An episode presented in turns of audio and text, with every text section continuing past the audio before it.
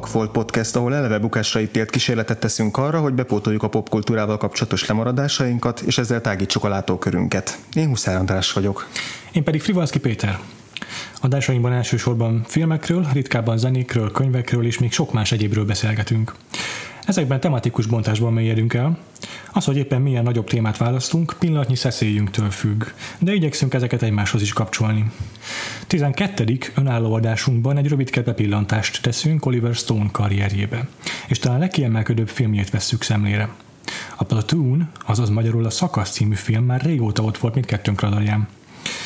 Stone számos további alkotásával egyetemben, de most a Full Metal Jacket adásunk után helyén valónak éreztük feldolgozni az annál egy évvel korábbi vietnámi háborús filmet. Elkerülhetetlenek az összehasonlítások, mert bár az acéllövedék fényét elhomályosította a 8 Oscar jelölésből négyet díjra váltó szakasz, de filmiskolákban biztosan ma is napokig vitatkoznak arról, hogy melyik is a nagyobb, nagyszerűbb háborús film. Egy biztos, Oliver Stone, aki maga is megjárta Vietnámot, egészen biztosan máshogyan mutatja be a háborút, mint Kubrick filmje hogyha valami panteonot kéne mondjuk alapítani így a vietnámi filmeknek, uh-huh. akkor valószínűleg abban benne lenne a szakasz, ahogy az acéllövedék meg az apokalipszis most mellett, esetleg még a szarvasvadász tenném hozzá. Most ebből a négyesből én kivannám a szarvasvadász, mert az azért nagyon nagy részben a PTSD-ról szól, meg egy csomó rész a, a, háború után játszódik. Igen, ahhoz képest, hogy talán az egyik leghosszabb film a, a négy mhm. közül, meglepően rövid időszak Igen. játszódik ténylegesen a, a vietnámi háború alatt. Igen. Viszont a szakasz, mint hogyha én legalábbis úgy értelmeztem, mint hogyha egyfajta szintézise lenne az acéllövedék neki és az apokalipszis mosnak. Most persze tudom, hogy az acéllövedék egy évvel későbbi, úgyhogy furcsa lenne, hogyha arra reflektálna a, a uh-huh. szakasz, de hát igazából valahol pont az az értelme azt hiszem a Vagfolt podcastnek, hogy nem, hogy nem lineárisan dolgozzuk fel a filmtörténelmet, hanem utólag visszatekintve elméleti meg egyéb párhuzamokat vegyezünk fel ezek között az alkotások között. Uh-huh. Nem véletlenül vettük ezt egyből az acéllövedék utánsorba. Szóval én szerintem az acéllövedék és a, a szakasz mm, között sok a, sok a párhuzam, nagyon sok jelen van a, hogy mondjam, be, folyamatosan beszélget egymással ez a két film, a, a, attól függetlenül, hogy melyik volt előbb, meg melyik volt később. Aha. Benne van mindenki többen egy jó adag ebből a dehumanizációból, az antiháborúból, uh-huh és nem mehetünk el az apokalipszis most mellett sem, amelynek ez az emelkedett már-már természetfeletti mitikussága egy kicsit így meg felfelbukkan a, a szakaszban is, nem beszélve a háttérbe szoruló arctalan vietnámi hadseregről, aztán persze ott van a két sín, akik a főszerepben felbukkannak, Igen. és nem mehetünk el szó nélkül a az elbukott renegát katona karaktere mellett sem. Az egyik filmben Marlon Brando, a másikban Tom Berenger alakításában. És az, azért az is egy fontos szempont, hogy időben az apokalipszis most sokkal közelebb volt a vietnámi mm-hmm. háborúhoz magához, tehát még sokkal frissebb volt ennek a traumája, míg 86-os a szakasz. 86-os a szakasz, és 87-es a, a Full Metal, a full metal Jacket. Tehát itt már több mint tíz év volt arra, hogy leülepedjen az élmény, és ez a távolság azért sokat hozzátesz ahhoz, hogy, hogy, hogy ezek, a, ezek a filmek hogyan dolgozzák fel a, a vietnámi háborút. Nem színvonalban értem, hanem megközelítésben mindig teljesen más egy, egy, egy sokkal frissebb dolgot megfilmesíteni, mint olyas valamit, ahol már van egy minimális történelmi távlat, amit fel lehet használni. Hmm. És ilyen szempontból érdekes módon én úgy érzem, hogy a, olyan szempontból a szakasz a definitív vietnámi film, hogy ez az, ami a leg tisztábban fogalmazza meg a, a vietnámi háború lényegét. Az apokalipszis mostal szemben, ami pedig a legzsigeribben fogalmazza meg, hmm. hogyha érted, mire gondolok. Azt az apokalipszis most az, az a háború őrületét, a vietnámi háborúnak a teljesen felfoghatatlan és minden addigi háborútól különböző tébolyát tudja minden szinten megfogalmazni, képileg, hangulatilag, zenében, színészi alakításokban, minden pórusából lezárad annak a filmnek. A szakasz az, az a sokkal tradicionálisabb, narratívabb módon fogja meg, és a lehetőleg letisztultabban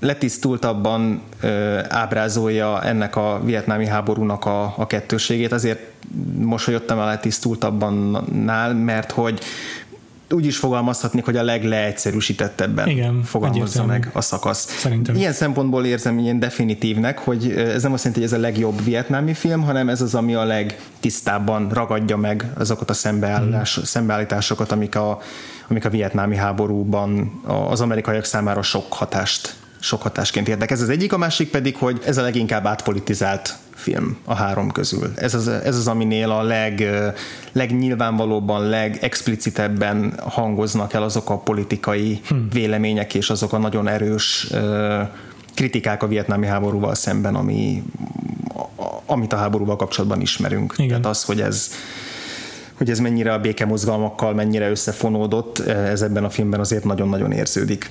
Az a céllövedékről múlt héten meg is említettük, hogy tulajdonképpen bármilyen háborúban játszódhatna, ezért nem Igen. nevezhetjük definitív vietnámi háborús filmnek, főleg, hogyha az a szakasszal, vagy akár az apokalipszis most szembe kell helyezni. És a, az apokalipszis most szerintem is jóval emelkedettebb, tényleg, amit az előbb is mondtam, egy, ö, egy elrugaszkodottabb felfogása ennek a, ennek a háborúnak, egy ábrázolása Mitikusabb is, ak- abstraktabb is. Epo, epikus. Igen. És igen, absztraktabb is, és, a, és eközben a szakaszban pedig valóban az emberek szintjén megjelennek azok az ellentmondások és ellentétek, amelyek végighúzottak a háborún. Konkrét konfliktusokban meg is nyilvánul ez a karakterek között. Bár most, most, hogy úgy gondolkozok, nem biztos, hogy az absztrakt a legjobb szó az apokalipszis mostra, vis- viszont a, a szakasz alapkonfliktusaira a, a metaforikus meg a legorikus jelző szerintem nagyon, nagyon igaz. Tehát gyakorlatilag, hogyha le kell szűkíteni azt, hogy a szakasz az miről szólt, ez tulajdonképpen egy moralitás játék, hmm. van a középen az átlagember, az egyik vállán ott ül az angyal, a másik vállán ott ül az ördög. Igen. És a film arról szól, hogy melyikük fog győzni. Igen. Tehát ilyen szempontból ez egy nagyon általános, nagyon, ö, nagyon egyértelmű ö, ilyen szembeállításra fűzi fel, egy ilyen háromszögre fűzi fel a vietnámi háborút. Tényleg mondom, a, a, ez a létező legegyszerűbb olyan leképezése a, a, a háborús ellentéteknek, az amerikai hadseregen és az amerikai társadalmon belüli ellentéteknek, mert ugye, ahogy említetted, erre még lehet, hogy ki fogunk térni később a, a vietnámi seregi, egyáltalán a vietnámi emberek azok teljesen egysíkúan vannak ábrázolva a filmben. A szakasz az a, az amerikai társadalmon belüli ellentétekre, ö, ellentéteknek ö, talál három olyan karaktert, akikre ö, ráhúzhatja a különböző ö, értékrendeket, és, és ezeket Igen. ütköztetheti egymással. És egyébként a mellék, mellékszereplők is a szakasz többi tagja, akiket mindegyik, szinte mindegyik őket rendkívül hangsúlyos alakításban ismerünk meg. Szuperül kidomborítják az egyéni egyéniségeiket ezek a, ezek a színészek. Akár hogyha John C. McGinleyről beszélünk, aki O'Neill alakítja, akár hogyha Kingről beszélünk Keith David alakításában, akkor olyan, olyan ö, alakokat ismerünk meg, akik, akik leginkább abban játszanak hangsúlyos szerepet, hogy alá játszanak ezeknek a főszereplők. Vagy melyikükhöz csapódnak hozzá Igen. inkább. Igen, igen, kiket Szerint- képviselnek. Így van. Ugye csak egy mondatban összefoglalva a, a filmnek a, a cselekményét, ugye Charlie Sheen ö, alakítja Chris Taylort ö, közlegényt, aki zöldfülőként érkezik a vietnámi háborúba, ö, és ez a, az, a, az a két hangsúlyos személyiség, akik majd a, az ő lelki üdvér fognak harcolni. Az egyik az Elias, akit William Defoe alakít, a másik pedig Barnes, akit Tom Berenger. Egyikük az tulajdonképpen egy ilyen kvázi Jézus figura, a másik pedig egy, egy, egy sátáni, amorális karakter. És és egy, egy hasonlóan egy offenzívába torkollik a, a film, mint ahogy az acéllövedék is tette. A végén egy, egy hatalmas ütközetben csúcsosodnak ki a, a, ezek a konfliktusok, ezek az események, de közben végignézhetjük így a, a, a vietnami, a amerikai katonák mindennapjait. Igen. A film abban a tekintetben is valószínűleg a legjobban megközelíti a valóságot, vagy a valós vietnámi helyzetet, hogy a cselekménye szerintem teljesen kiszámíthatatlan. Mm, Sosem tudjuk, mikor melyik irányból érkezik majd a következő támadás, mikor robban fel egy csapda, mikor botanak a csapatok egy NBA osztagba, és történet szinten ugyan megvan egyfajta lineáris történetvezetés, de, de mindig benne van a feszültség, hogy tényleg nem lehet tudni, melyik irányba fordul hirtelen a történet. A történet szinten, amit mondtam, Taylor karakterét látjuk végig, ahogyan tulajdonképpen végigjárja a Joseph Campbelli Heroes Journey-t, uh-huh. a hős útjának a monomitoszát, hogyha magyarul akarom megfogalmazni, ez az egyik ilyen történetanalízis alap, alapvetés, amelyet érdemes ismerni. Az eddigi filmeink közül egyébként szerintem ez az egyetlen, amelyik a Heroes Journey-re ennyire kategorikusan ráhúzható.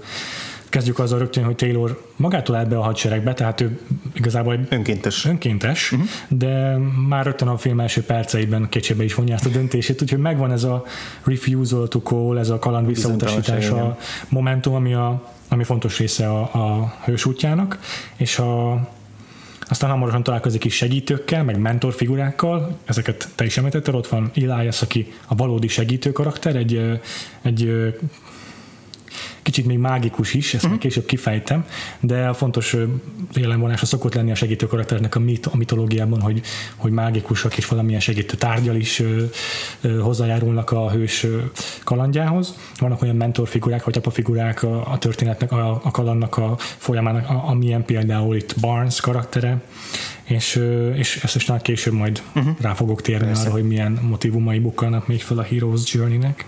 Valóban ez a legkézenfekvőbb történet a három közül, vagy hát inkább uh-huh. az apokalipszis most hasonlítva a legföldhöz ragadtabb, de nem csak a Heroes Journey, hanem valóban csomó, csomó bibliai motivum is felbukkan ebben a filmben.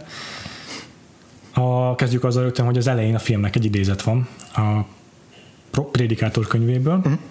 Örülj, ifjú ember, ifjúságod idején, légy vidám ifjú napjaidban. Menj, ahová úz a szíved, és ahová csal a szemed. Az idézet másik felét a sorból lehagyja Oliver Stone, ez így folytatódik. De légy tudatában, hogy Isten mindenért számadásra von. Uh-huh.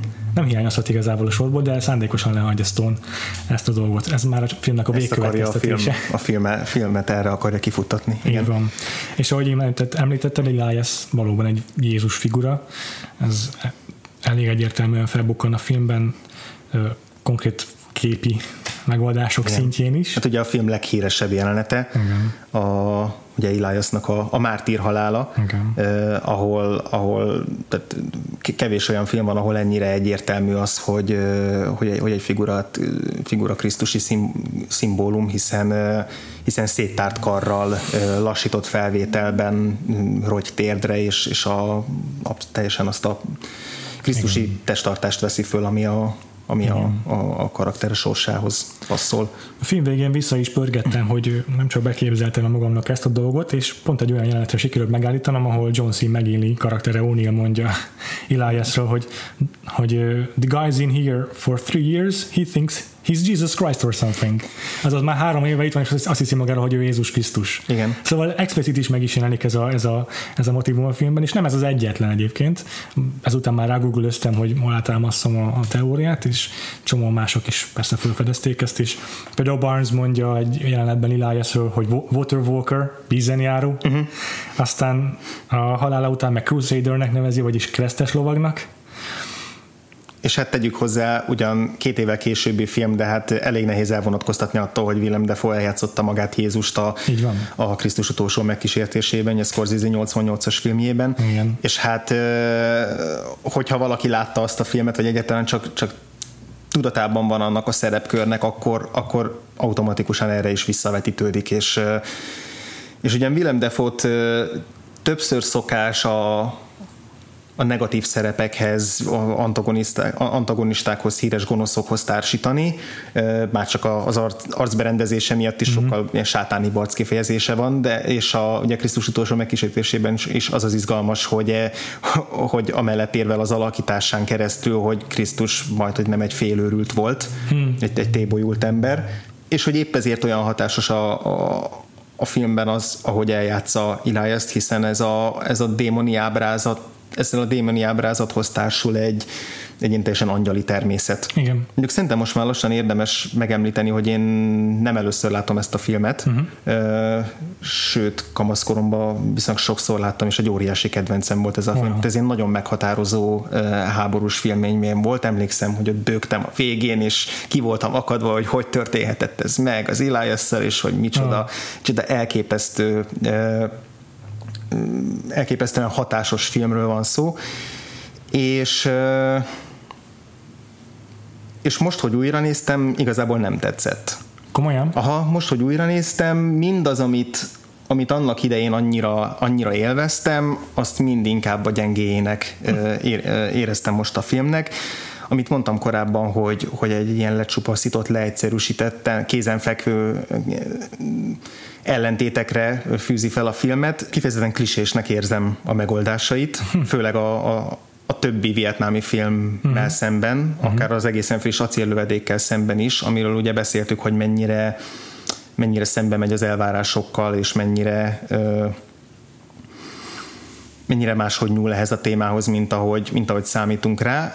Ez a film pontosan úgy nyúl ehhez a témához, ahogy számítunk rá, pontosan azt adja, amire, amire számítunk egy vietnámi filmmel kapcsolatban. A történetet se érzem kiszámíthatatlannak, majd még visszatérek arra, amit mondtál, mert bizonyos szempontból egyetértek vele, tehát film rendezői megoldásokban nagyon sokszor kiszámíthatatlan dolgokat valósít meg Oliver Stone. Maga a cselekmény azt szerintem teljesen evidens módon halad a, a kötelező végkifejlete felé, és és azt éreztem, hogy ez egy nagyon kamaszos film. Olyan szempontból, hogy ez az a film, amit ha az ember mondjuk kamaszként megnéz, akkor, akkor mint ahogy nála velem is előfordult, nagyon mélyen át tudja élni, mert hogy egy nagyon ö, egyértelmű és szájbarágos igazságtalanságra fűzi fel a filmet. Tehát, hogy az, az, azok a, az, az ember igazság érzetét egyszerűen megőrjíti az, ami történik, nagyon könnyen fel lehet háborodni rajta, hogy, hogy, hogy mi történik elias és, és, és egyáltalán a vietnámi háború egészének a, az elképesztő kegyetlenségén és könyörtelenségén és embertelenségén. Viszont ez, ez, ez azért lehetséges, mert Oliver Stone nagyon tisztán osztja le a szerepeket. Van a gonosz, van a jó. És sőt, van a sátán, és van az egészen angyali természetű karakter. Egyáltalán nem árnyaltak ezek a figurák, ezek nagyon, nagyon evidens figurák, és ez az egyik oldala, ami miatt úgy érzem, hogy a film sokkal gyengébb, mint amilyenre emlékeztem, és sokkal gyengébb, mint a, mint a többi vietnámi film, amikről beszéltünk korábban. A másik pedig, hogy az a, az a tanulság és az az üzenet, amit át akar adni, az, amit mondtam, hogy ilyen nagyon átpolitizált a film, azt szerintem borzasztóan rátelepszik a filmre. Uh-huh. Dialógusaiban, felfogásában, ideológi, tehát nagyon-nagyon ideó, annyira át van itatva ideológiával a film, annyira az arcunkba akarja tolni az üzenetet, hogy a háború rossz, az öreg, ez borzalmas. Pontosan. Ez az, ez, az, ez az Oliver Stone megközelítés, ez egy, ez egy sokkal egyszerűbb filmet eredményez. Egy eh, nem feltétlenül rossz filmet, de egy nagyon egyszerű, nagyon banális, szájbarágos filmet. Egy mondatban összefoglaltad Oliver Stone karrierjét, filmográfiáját. Szerintem ő ez a fajta fickó tehát ez, ez egy a teljes, teljes mértékben tudatos felfogása részéről, hogy ő, hogy ő nagyon e, nyilvánvalóan akarja megfogalmazni az üzenetét, viszont ezzel pont csorbítja azokat a dolgokat, amikben viszont nagyon profi, mert hogy, mert hogy e, rendezésben viszont rettenetesen uh-huh. profi és nagyon okosan valósítja meg azt, amit... Maximálisan egyetértek ezzel. Oliver Stone szerintem is szuper jó rendező, hogyha képi megoldásokról van szó, hogyha film rendezésről vagy színészvezetésről van szó. Írásban szintén mesteri, ez, ez valószínűleg mind, mind, mindegyik közül a legjobb forgatókönyve, jelölték is oscar nem tudom, hogy ő, nem, nem sok filmét láttam, nem láttam a legfontosabb filmét, mm. én csak inkább az utó, a utolsó szakaszát láttam, mm. tehát a legfrissebb szakaszát láttam a karrierjének, de kurva jók a párbeszédek ebben a filmben. Mindegyik mm. karakter iszonyatosan hangsúlyos, marha emlékezetesek a dialógusok.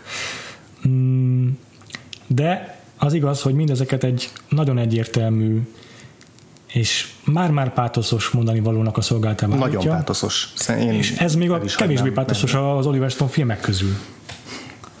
Tehát igaz, a, a, pont az a jelenet, ami annak idején kikészített, a, a nagy jelenet, Eliasnak a mártír halála, az most rettenetesen gicses, gicsesen hatott. Uh-huh. Nem tudtam átélni a, az ott megjelentett érzelmeket, annyira 150 százalékra csavarta föl ennek a, ennek a tálalását.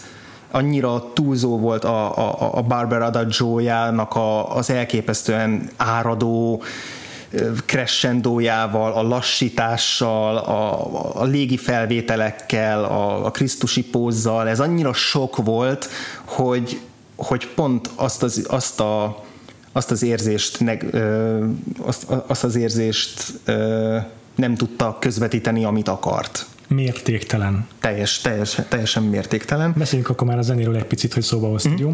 Samuel Barbernek az adagioja uralja a filmet, ugyanúgy, ahogyan a Barry Lyndon uralt Handelnek a Sarabandja. Ez az egyik legtragikusabb zene, amit valaha írtak ha rákeres arra a Google-ben, hogy tragikus, komoly zene, akkor minden oldalon ez fog szerepelni. Igen.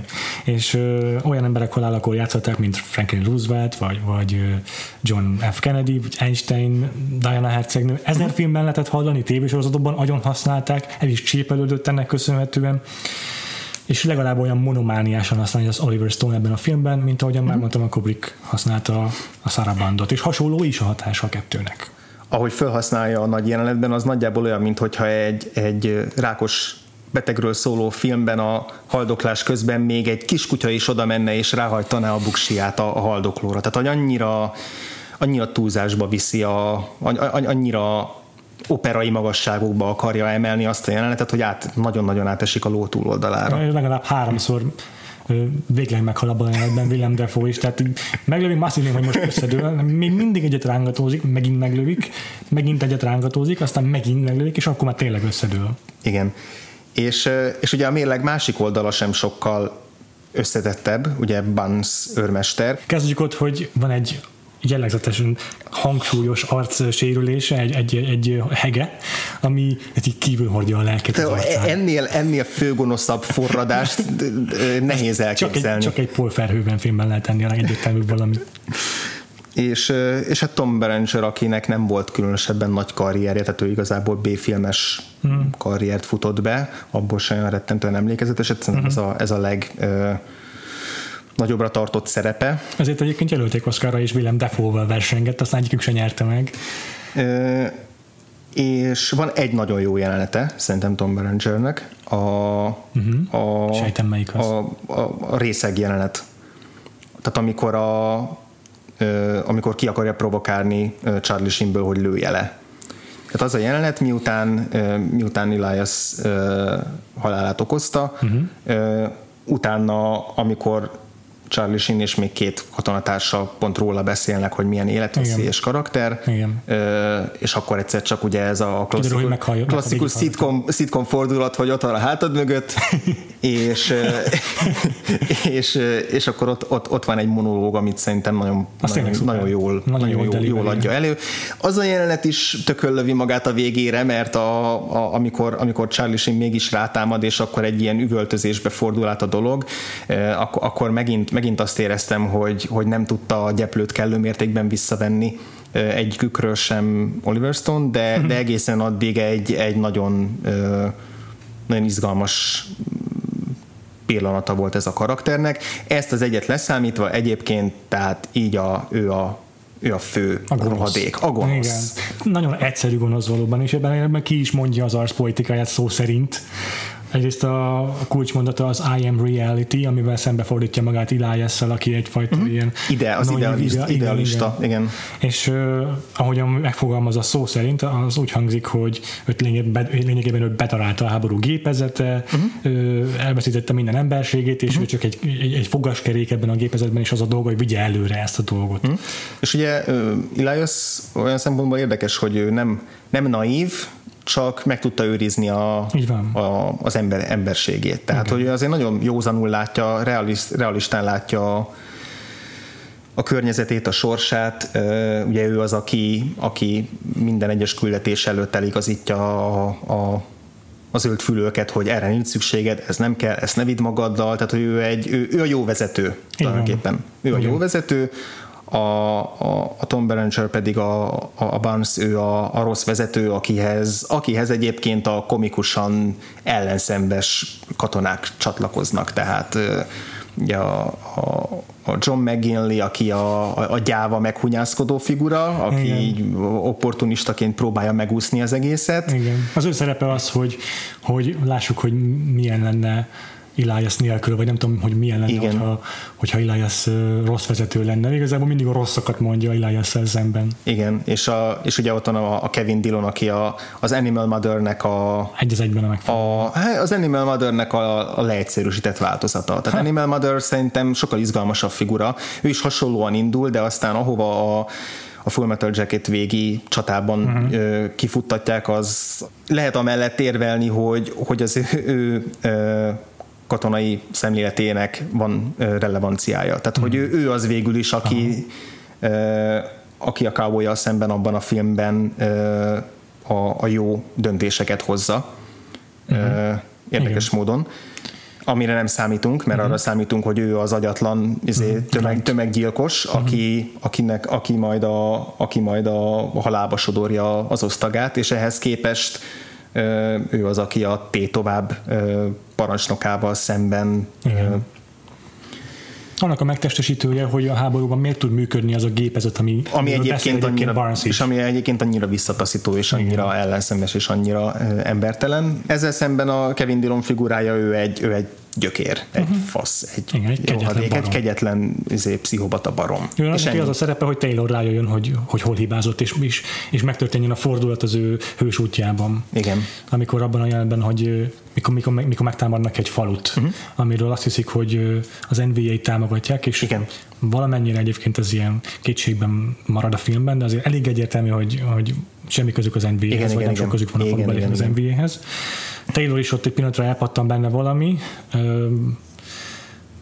valószínűleg ugyanaz a valami, ami elpattant Jokerben a Full Metal Jacketben, amikor ráshozott hármat pályra is, és elkezdi táncoltatni az egyik mm. féllábú, valószínűleg értelmileg is sérült vietnámit, és a, a lába elé lövöld, a lába elé lövöld az elnézést. És akkor az egyik katona, mm. Bunny, ugye, fogja és szétveri ennek a, a srácnak a koponyáját, és még így teljes hidegvére lecseteli is, hogy milyen ennek a látványa. Ekkor tér magához Taylor, és ekkor kerül a helyes vágányra igazából. És ez megint egy olyan jelenet, ahol úgy érzem, hogy... Túlzott a film. Igen, kisiklik, tehát kisiklatja a saját filmjét Oliver Stone, mert hogy mert egy számomra épp ezért nem működik a, a Taylornak a hős útja, mert, mert annyira végletek között rángatja, hogy ahelyett, hogy azt érzem, hogy egy természetes folyamatként jut el arra a pontra, amikor bekattan, hmm. ahelyett azt érzem, hogy egyszer csak hirtelen nagyon bekattan, mert ezen a ponton hirtelen nagyon be kell kattannia, és a követ, két jelenettel később már, már felháborodottan magából kikelve üvöltözik a, a, a baniékkal, akik meg akarnak csoportosan erőszakolni egy, egy vietnámi lányt, hogy hogy, hogy she's a fucking human being, man, és ez, ez, ez megint Aha. egy olyan pillanat, én, én emiatt úgy érzem, hogy a dialógusok is helyenként nagyon-nagyon erőltetettek és nagyon szájbarágúsak, hogy, hogy megint annyira túlzásba esnek, esik a forgatókönyv, annyira a szánkba akarja rágni ezt az, ezt az utat és ezt, a, ezt az üzenetet, hogy, hogy emiatt a, a karaktere tényleg csak szócsöve lesz Oliver Stone-nak. És itt akarok kitérni a filmnek még egy, még egy nagy gyengeségére, ami szerintem Charlie Sheen. Én Komolyan? szerintem Charlie Sheen nem, alak, Charlie Sheen nem jó ebben a filmben, pedig úgy emlékeztem rá, hogy, hogy, hogy mennyire, mennyire erős alakítást nyújtott, és ugye a film végén van is a, a, egy, egy tökéletes összeomlás jelenete, ahol a, miután kiszabadul a háborúból és föntül a, a helikopteren, akkor elsírja magát, és nem rossz, nem rossz, nagyon modoros számomra hmm. Charlie Sheen, nagyon mesterkélt, önkéntelenül Martin Sheen-nel tudom összehasonlítani az apokalipszis mostból, és nem érzem, hogy ez ne, ne volna fair, mert, mert tényleg hasonlóan alakítanak egy-egy a téboly szélére kerülő, majd onnan talán visszatáncoló figurát, bár mondjuk Martin Sheen karakterének kérdője, hogy mennyire táncol vissza, sőt ő már a film legelején is tulajdonképpen meg, megbomlott elmével vág neki a küldetésnek. De Martin Sheennek a teljesen átélt, mélyen átélt és, és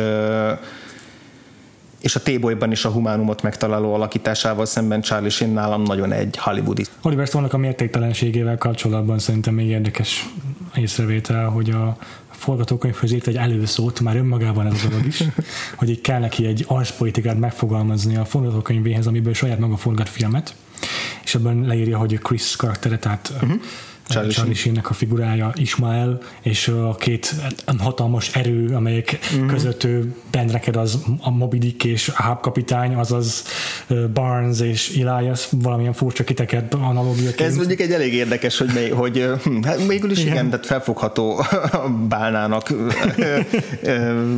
Elias, bár nem egészen passzol a, a... Annyira nem passzol. Az a része passzol, hogy az egyikük le akarja vadászni a másikat, de, de Elias oldaláról ez már kicsit mm. sántít ez a Meg, meg, meg Homéroszi mitoszokhoz hasonlítja a figuráit, tehát így egyáltalán nem, nem, nem fukarkodik a jelzőkkel. Saját mitologizálásával, Aha. igen. És ha már egy az alakításokról beszélünk, nekem a, a mellékszereplők között azért sokkal több pozitív Hát igen. Pozitív benyomásom volt, mint a főszereplőknél. Még, még Willem Defonál is úgy éreztem, hogy sok. Szerintem ő volt a legjobb a filmben egyébként. A, a három főszereplő közül egyébként mindenképpen. Nekem érdekes módon a mellékszereplők között volt több olyan karakter, akik a, pont a, a visszafogottságukkal és a, a ter, sokkal inkább természetességükkel ö, jobban tudtak most hatni rám. Igazából ö, kettőt, kettőt tudnék kiemelni, az egyik Forrest Whitaker, hmm akinek nem volt olyan nagy szerepe ja. a filmben, és igazából azt, lát, azt nyújtotta, amit Forrest Whitaker általában nyújtani szokott, ami egy, egy nagyon a, így a, a lelkét lemeztelenítő, lecsupaszító figura, egy nagyon-nagyon őszinte figura, de de azt, amit tőle megszoktunk, azt egy nagyon, azt nagyon szépen hozta. Aki számomra a filmnek az MVP-je volt, az Keith David. Aha. Keith David szerintem ahogy telt a film, egyre inkább úgy éreztem, hogy ő a, ő a kedvenc karakterem, és a filmnek talán a legjobb jelenete, amikor az utolsó nagy offenzíva előtt megtudja, hogy, hogy hazatérhet, és hmm. elbúcsúzik Charlie Sheen-től. És ott Charlie Sheen is nagyon jó abban ja. a jelenetben. Abban a jelenetben mind a ketten nagyon jók. Azt éreztem, hogy David sokkal jobb alakítást hoz ki Charlie Sheenből, mint a többiek körülötte. Azok a kis szünetek, az a a folyamat, ahogy, eh, ahogy megemészti ezt a hírt, ahogy rádöbben, hogy, hogy ott fogja hagyni a barátját, ahogy megkérdezi, hogy rendben van-e, az összes olyan kis egészen apró pillanatot tett bele, hogy ennél a jelenetnél éreztem azt, hogy igen, Oliver Stone tényleg ott volt a háborúban, és tényleg átélte ezt az egészet, uh-huh. első kézből tudja közvetíteni ezeket, a, ezeket az, az élményeket. A többi jelenetnél azt éreztem, hogy, hogy annyira, annyira át akarja adni azt, amit ő, ő megtanult ebben a háborúban, hogy, hogy emiatt pont ez a természetessége veszett ki, amit, amit az első kézből szerzett információ révén át tudott volna adni. Tehát én nem azt éreztem, hogy, hogy egy ember hogy ez pont, hogy gátja volt annak, hogy egy jó filmet tegyen le az asztalra, az hogy, az, hogy ő ott volt és hogy átélt ezeket. De ebben a jelenetben azt éreztem, hogy ez tényleg olyas valaki tudta csak megírni, aki, aki ott volt, és aki nagy valószínűséggel átélt hasonlót és, és Keith David elképesztően jó volt abban a jelenetben. Én őt egyébként nyilván so, valóban sokkal későbbi szerepeiből ismertem Én is, csak. igen. Community-nek az utolsó Yahoo évadjában láttam, de akkor is úgy ismertem fel a hangját, hogy ő videójátékokban, meg, meg, meg a rajzfilmekben uh-huh. már a hangjával korábban is ismertem. Ő is ilyen örök mellékszereplő egyébként, hogy rengeteg filmben ha. látod, és mindig rájössz, hogy igazából tök jó, de Aha. még hogyha a kedvenc karakter színészeidről kérdeznek, akkor, akkor sem feltétlenül őt fogod említeni. Igen, de az a fajta fickó, aki irányoz, is ismerem ezt az arcot. Igen. Ilyen egyébként John C. McGinley is, uh-huh. aki valószínűleg mindenki a hát, többsége a Scrubsból ismeri valószínűleg, ahol a az improvizációiról volt híres. Itt nem tudom mennyire improvizált, valószínűleg kevésbé, de azokat a sorokat, amiket Oliver Stone a szájából, bármilyen röhelyes a kis némeik, nagyon jól megcsócsálja, meg azért vicces, meg áthozott mimikával, meg hangjátékkal adja elő. Igen, ő, ő azért inkább komikus alakítást nyújt, mint a többiek. E, ami egyébként jó, volt, de, de a más szempontból viszont jót tesz a filmnek, hogy, hogy van benne egy ilyen figura mm. is. Hát nem lesz olyan egységes, de... Mondom, szerintem épp az az ő szerepe, hogy, hogy alájátszani hát a racionális, igen. down to earth karakterének. Igen, igen, igen, igen. És akit még az első nézésemkor nagyon-nagyon szerettem, az Ra, ugye Fran- ja. Francesco Quinnnek a karaktere, ugye Francesco Quinn Anthony Quinnnek a fia, és uh, talán 5-6 évvel ezelőtt halt meg körülbelül. Hm. És, uh, és ő egy nagyon emlékezetes figura, már csak fizikumra, alkatra, ugye ő az a ő a szakasz Vin Diesel tulajdonképpen, tehát a, aki a végén már egy ilyen szöges dróttal, kipreparált furkos bottal járkál, és ő veszi át Elias halála után tulajdonképpen a szakasznak a vezetését, ő lesz a úgymond jó vezető, Igen. ha úgy vesszük, aki kénytelen kiállni az elveiért, és ő az, akitől a végén el, elbúcsúzik Charlie Sheen, tehát ő lesz a, úgymond az egyetlen bajtársa, aki még ott van a, ott van a fronton és, és nagyon furcsa volt egyébként most újra nézni, mert mert az első megszólalásánál hirtelen azt hittem, hogy Michael K. Williams beszél. Annyira mm-hmm. meg egyezik a hangjuk a, a, ugye a Drótból Omarral. Uh, annyira hasonlóan karakteres hangjuk van, úgyhogy ebből aztán rögtön elkezdtem gondolkozni, hogy Michael K. Williams is mennyire jól megférne ebben a filmben, mennyire jól tudná hozni mm. bármelyik, bármelyik karaktert még a sebb helye is természetesebb, mint amit, mint amit Tom Berenger arcára preparáltak rá a, a, a maszkmesterek. Tehát, hogy azért igazából vannak jó karakterek ebben a filmben, nagyon sokan vannak, akik, akik csak egy jellemvonással vannak felskiccelve, és igazából kicsit ilyen, ilyen, ilyen összemosódnak van a gyáva izé, fekete srác karakter, van Johnny Depp, akiről csak azt tudjuk, hogy ő Johnny, Johnny Depp. Depp. Igazából az sem biztos, hogy tudjuk, mert annyira fiatal, hogy felismerhetetlen szinte. Igen, tehát egy kicsit az érdekes, hogy amilyen sok karakter van, picit kevesebb idő jut mindenkire, és kevésbé érzem őket, kevésbé éreztem őket markánsnak, mint az uh-huh. acéllövedék osztagának tagjait, mert hogy ott jóval kevesebben voltak, akiket, akiket ki kellett emelni. Igen. Szerintem jó munkát végez a kb. 15-20 fős szakaszsal. Amennyire lehet, igen, igen. Valószínűleg ez is, ezzel is érdemelte ki az Oscar jelölést mert rengeteg a karakter, akit kezelni kell, hogyha hitelesen akarja bemutatni a, a szakaszt, akkor nem lehet redukálni a létszámukat. Uh-huh. Így is azért vannak nyilvánvalóan hangsúlyosabb figurák, akiket te is felsoroltál. Igen.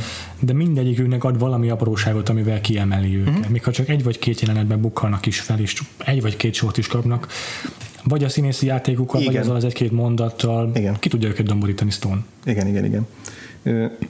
Nekem egyébként az egyik legtermészetesebb jelenet a filmben nem is az volt, amit te meséltél, hanem a füvezéses szakaszok. Azok teljesen egyértelműen Oliver Stone-nak a saját emlékeiből mm. épülnek fel, és tulajdonképpen annyira nem is szolgálják a cselekményt, talán csak meg megalapoznak későbbi jeleneteknek, de nem olyan kulcsfontosságúak, viszont mindegyiken érződik, hogy ezek bizony tényleg első kézből szerzett emlékekből dolgoznak. Olyan szempontból fontos, hogy ezzel nyer beavatást a, Igen. a szakasz egyik felébe a uh-huh. Charlie Sheen. Hát Elias, Eliasnek a, az osztagába, igen. a szakasznak az alacsonyabb beosztása az az osztag, aminek az egyik vezetője igen, igen, igen. Elias.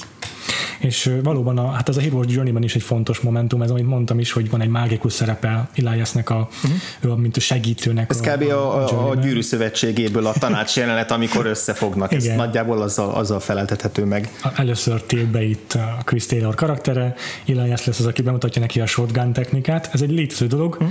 Én is csináltam, meg a vietnámi háborúban rendszeresen alkalmazták, uh-huh. hogy fogtak tényleg egy shotgunt, az egyik csövén befújták a füstöt, a másikon meg a másik ember kiszívta azt az óriási izéval erőben érkező füstöt, amit a társa fújt bele. És van is erről videó egyébként egy YouTube-on, hogy uh-huh. katonák tényleg ezt helyben gyakorolják, meg mondják, és el is hangzik ebben a videóban, hogy jó, betétünk, itt kit érdekel ezek után a háború. Uh-huh. Pont ez a lényege is a jelenetnek, Persze. az egyiknek, hogy erre mondhatja azt aztán Barnes, hogy ezek az emberek csak meg akarnak menekülni abból a valóságból, amit ő képvisel. Igen, igen, igen, igen.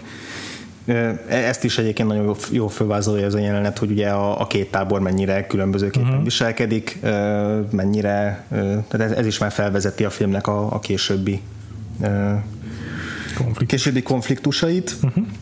És egyébként még egy dolog, amit a, a, amit a film szerintem jól csinál, az a, a vietnámi háborúban lévő fai nem is ellentéteknek, hanem a, a, a feketéknek a vietnámi háborúban betöltött szerepét, ahogy bemutatja. Ez nem hangsúlyos a filmben, nem képez egy külön motívumot, és mondjuk az a célövedékben is ott voltak ezek a szereplők, sőt ott is, ott is ugye volt olyan jelenet, ahol az Animal Mother Niggernek nevezi a, a, a bajtársát, és, és látszik, hogy ez csak egy hozzátartozik a rapportjukhoz. Nem beszélve Hartmanról, aki meg egyfolytában rasszista inzultusokkal illette a feketék, az egyetlen feketét, aki abban a táborban volt, még el is mondta, hogy nem tudom, hogy ezt annak volna felszolgálni, dinnyét, meg, igen, igen, igen. meg izé, csirkecombot. Igen, és hát ugye a vietnámi háborúban ez, egy, ez is egy nagyon fontos idézőbe újítás volt a korábbiakhoz képest, mondjuk, hogy a koreai háborút is ide vehetjük, mm. ami inkább ehhez állt közelebb, hogy, hogy ez az első olyan nagy amerikai háború, ahol, ahol már nem nem szegregált a hadsereg, tehát mm-hmm. tényleg a feketék közül is legalább annyit besoroznak, sőt legalább annyian jelentkeznek a, jelentkeztek a hadseregbe. Erről van is szó, hiszen er... többen azok mennek önkéntesen, akik alacsonyabb sorból származnak. Pontosan, ezt, erre is akartam kifutatni ezt a gondolatot, hogy ugye elhangzik az a párbeszéd, amikor amikor a, a Charlie Sheen meséli uh, Taylor, hogy, hogy hát ő igazából ugye ilyen liberális fickó volt, aki járt a, a főiskolára, és aztán úgy érezte, hogy uh, neki, neki szolgálnia kell a hazáját, hogy neki tapasztalatokat akar szerezni, és ezért ment a háborúba és, és akkor hangzik el talán pont Keith David karakterének a szájából, hogy, hogy a, ahhoz, hogy valaki így gondolkozzon, ahhoz eleve gazdagnak kell mm. lennie. Hát igen. És, és ezt a részét szerintem ugye párbeszédeken keresztül egészen visszafogottan mm, mutatja be Oliver Stone. Ez is ugyanúgy, tehát ennek a filmnek igazából nincsen nagy mélysége, minden ott van a felszínen, minden elhangzik, amiről azt akarja, hogy elhangozzon. Itt aztán nincs az meg, hogy egy jelenetben egyszerre két-három dolog zajlik, de, de ezek közül az amerikai társadalomnak ezt, az, ezt a hadseregen belüli megoszlását ezt szerintem eléggé jól, eléggé jól ábrázolja. Olyan szinten nincs subtextje a filmnek, hogy még az Elias Barnes kettőség is ki van mondva pont rászájából, hogy ő a két apa figura, akik között vívódik izé Chris Taylor. Ilyen szempontból szerintem a legrosszabb része a filmnek a narráció. Tehát oh. Charlie Sheen narrációja. Egyrészt Charlie Sheen nem tud érdekesen, izgalmasan, szórakoztatóan narrációt felolvasni. Tehát egyszerűen annyira lapos, annyira színtelen, annyira érdektelen, érdektelenül mondja el a szövegeket, ahogy csak lehet.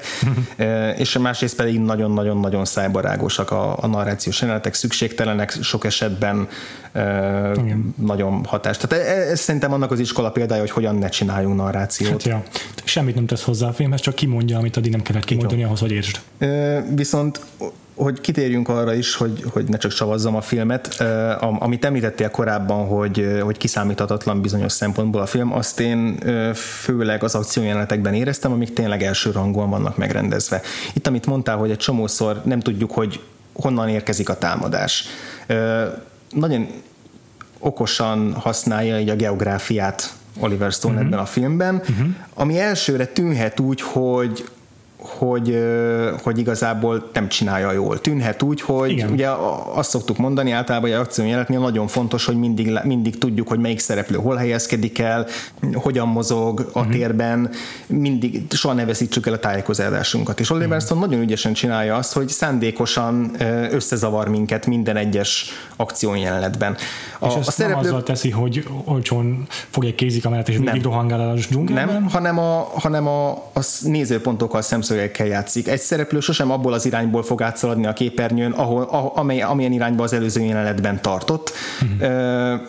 A, a szereplők soha nem ott bukkannak föl, ahol számítunk rá. Ugye az amerikai katonák soha nem tudják, hogy egy másik amerikai katona jelenik meg éppen, ugye a bajtársuk, vagy egy vietnámi Igen. katona. Tehát az összes ilyen jelenetben úgy használja a kameramozgásokat és a tájékozódás, tájékozódás hogy soha, soha ne tudjuk, hogy éppen ki van a azt, azt esetleg még tudjuk, hogy éppen ki van a képen, de azt ne, hogy, hogy ki elől menekül, merre tart, és mi veszi körül szándékosan dezorientáló. Így van, és viszonylag kevés a, az establishing shot. Amikor használ ilyet, az olyankor van, amikor már nincsen ilyen szempontból tétje a jelenetnek, ugye például amikor Elias még, mégis felbukkan a, a dzsungelből, és ugye a, a halálába rohan.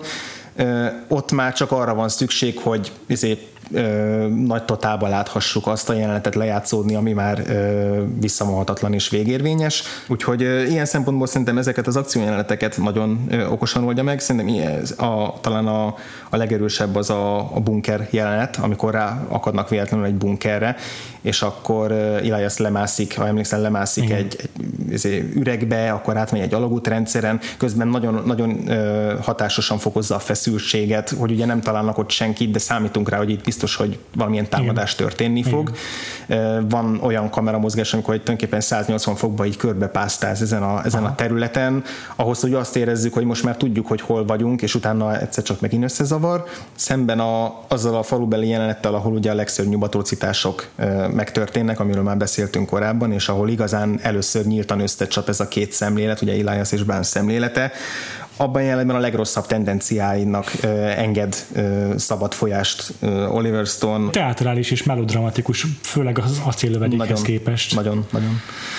Mm, az egyik ilyen hasonlóan jó feszültségteremtő jelenet, amit még én is kiemelnék, az, amikor egy elhagyatott NVA táborban, emlékszem, melyik két katona mm.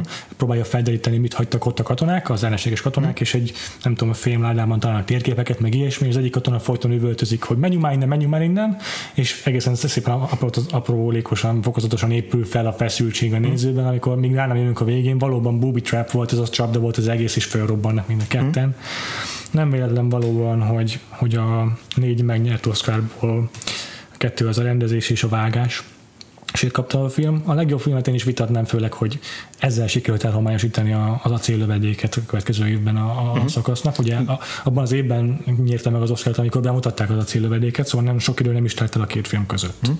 Ezen kívül pedig a legjobb hang volt az, ami még díjat nyert, ami pedig a a valósághű ábrázolásához na, rengeteget adott hozzá magá, magának Vietnámnak. Uh-huh. Beszéltünk erről az acéllövedéknél, hogy Kubrick kb. kiment a hátsó kertjébe, és úgy forgatta a dolgot. Itt pedig tényleges valódi helyszíneken forgatták a filmet, és, és rengeteget hozzáad ahhoz, hogy tényleg látjuk, ahogyan Charlie Sheen fülén mászkálnak a bogarak, meg pokokat kell állandóan lecsapni, és az űgés, meg a, a, a, a, a bógás, mindenhol, mindent állandóan ott van jelenben, és zavarja az embereket. Üm, Ilyen tekintetben valóban az egyik legrealisztikusabb hollywoodi vietnámi film. Minden más tekintetben viszont valóban a melodráma meg a teatralitás uralkodik be. Igen.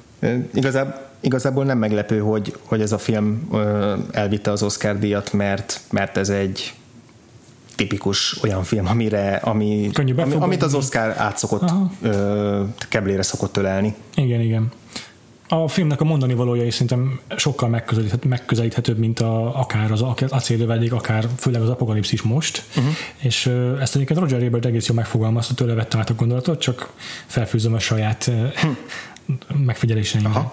A filmben ugye beszéltünk arról, hogy rengeteg módon megjelenik a hős útja, meg vannak ezek a, a bibliai metaforák, ezek szerintem viszont nem mondanak semmit, ugye nem a mondani valót szolgálják.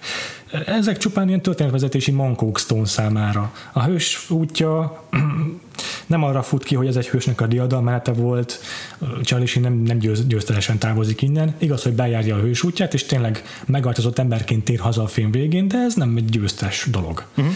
Um, nem is egy, egy, egy végletekig kitartó a jó katonának a, a, az önfeláldozásáról szól, amit Elias jár be, nem is egy lelkileg eltorzult, morálisan kifacsarodott figurának a bukásáról szól, amilyen Barnes volt. Uh-huh.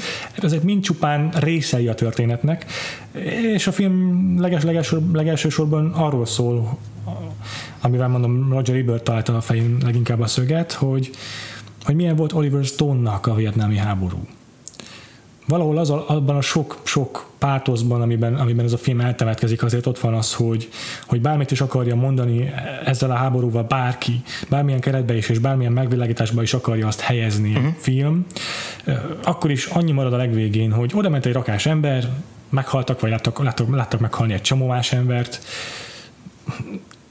ez egy rakás értelmetlen halál, legyen az amerikai vagy vietnámi.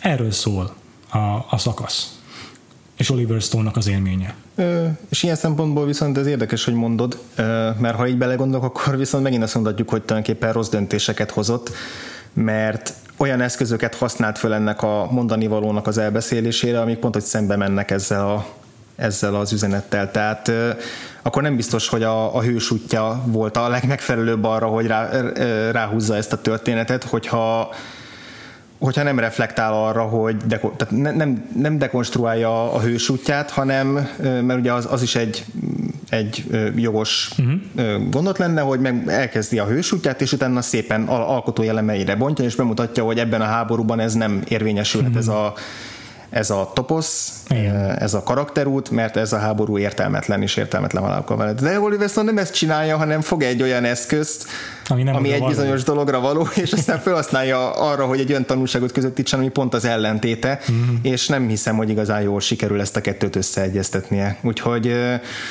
Úgyhogy ebben is azt érzem, hogy, hogy folyamatosan olyan eszközökhöz nyúl egy nagyon mélyen személyes élménynek az átadására, amivel amivel egy ilyen furcsa skizofrén filmet eredményez a végére. Igen. Igen.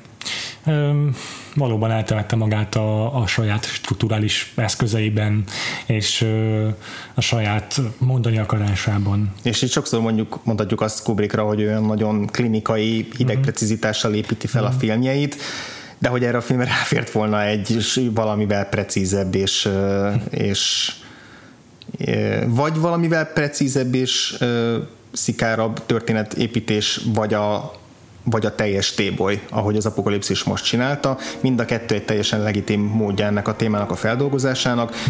Az, amit Oliver Stone akart csinálni, az szerintem nem sikerült elérni azokkal az eszközökkel, amiket, amiket választott.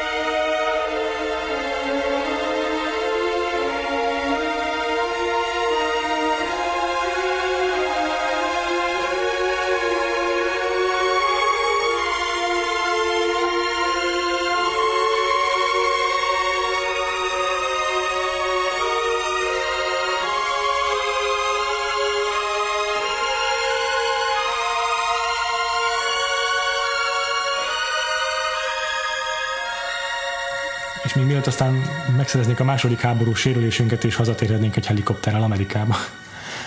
Mi az, amivel még elő akarsz állni ezen a héten, ami a kitekintőd lenne? Ezen a héten viszonylag egyértelmű volt, hogy miről fogok beszélni. Csütörtökön tettem egy kirándulás Pozsonyba egy koncertre, Cory Henrynek a koncertjére. Ő egy nagyon fiatal, hát szerintem 20 éves amerikai Hammond orgonista, akivel néhány hete ismerkedtem meg.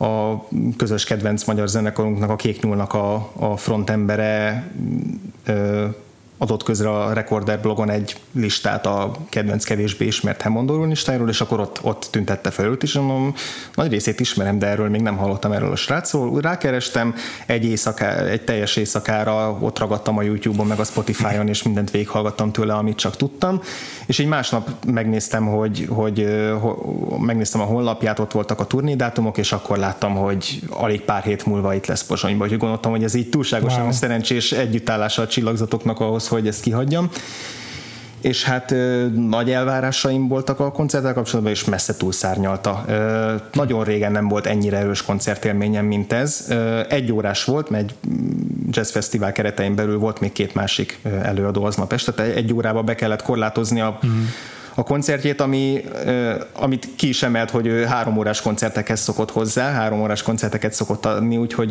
neki nem természetes lételeme ez a, ez a bekorlátozottság. Gyakorlatilag 4-5-10 perces számot játszott.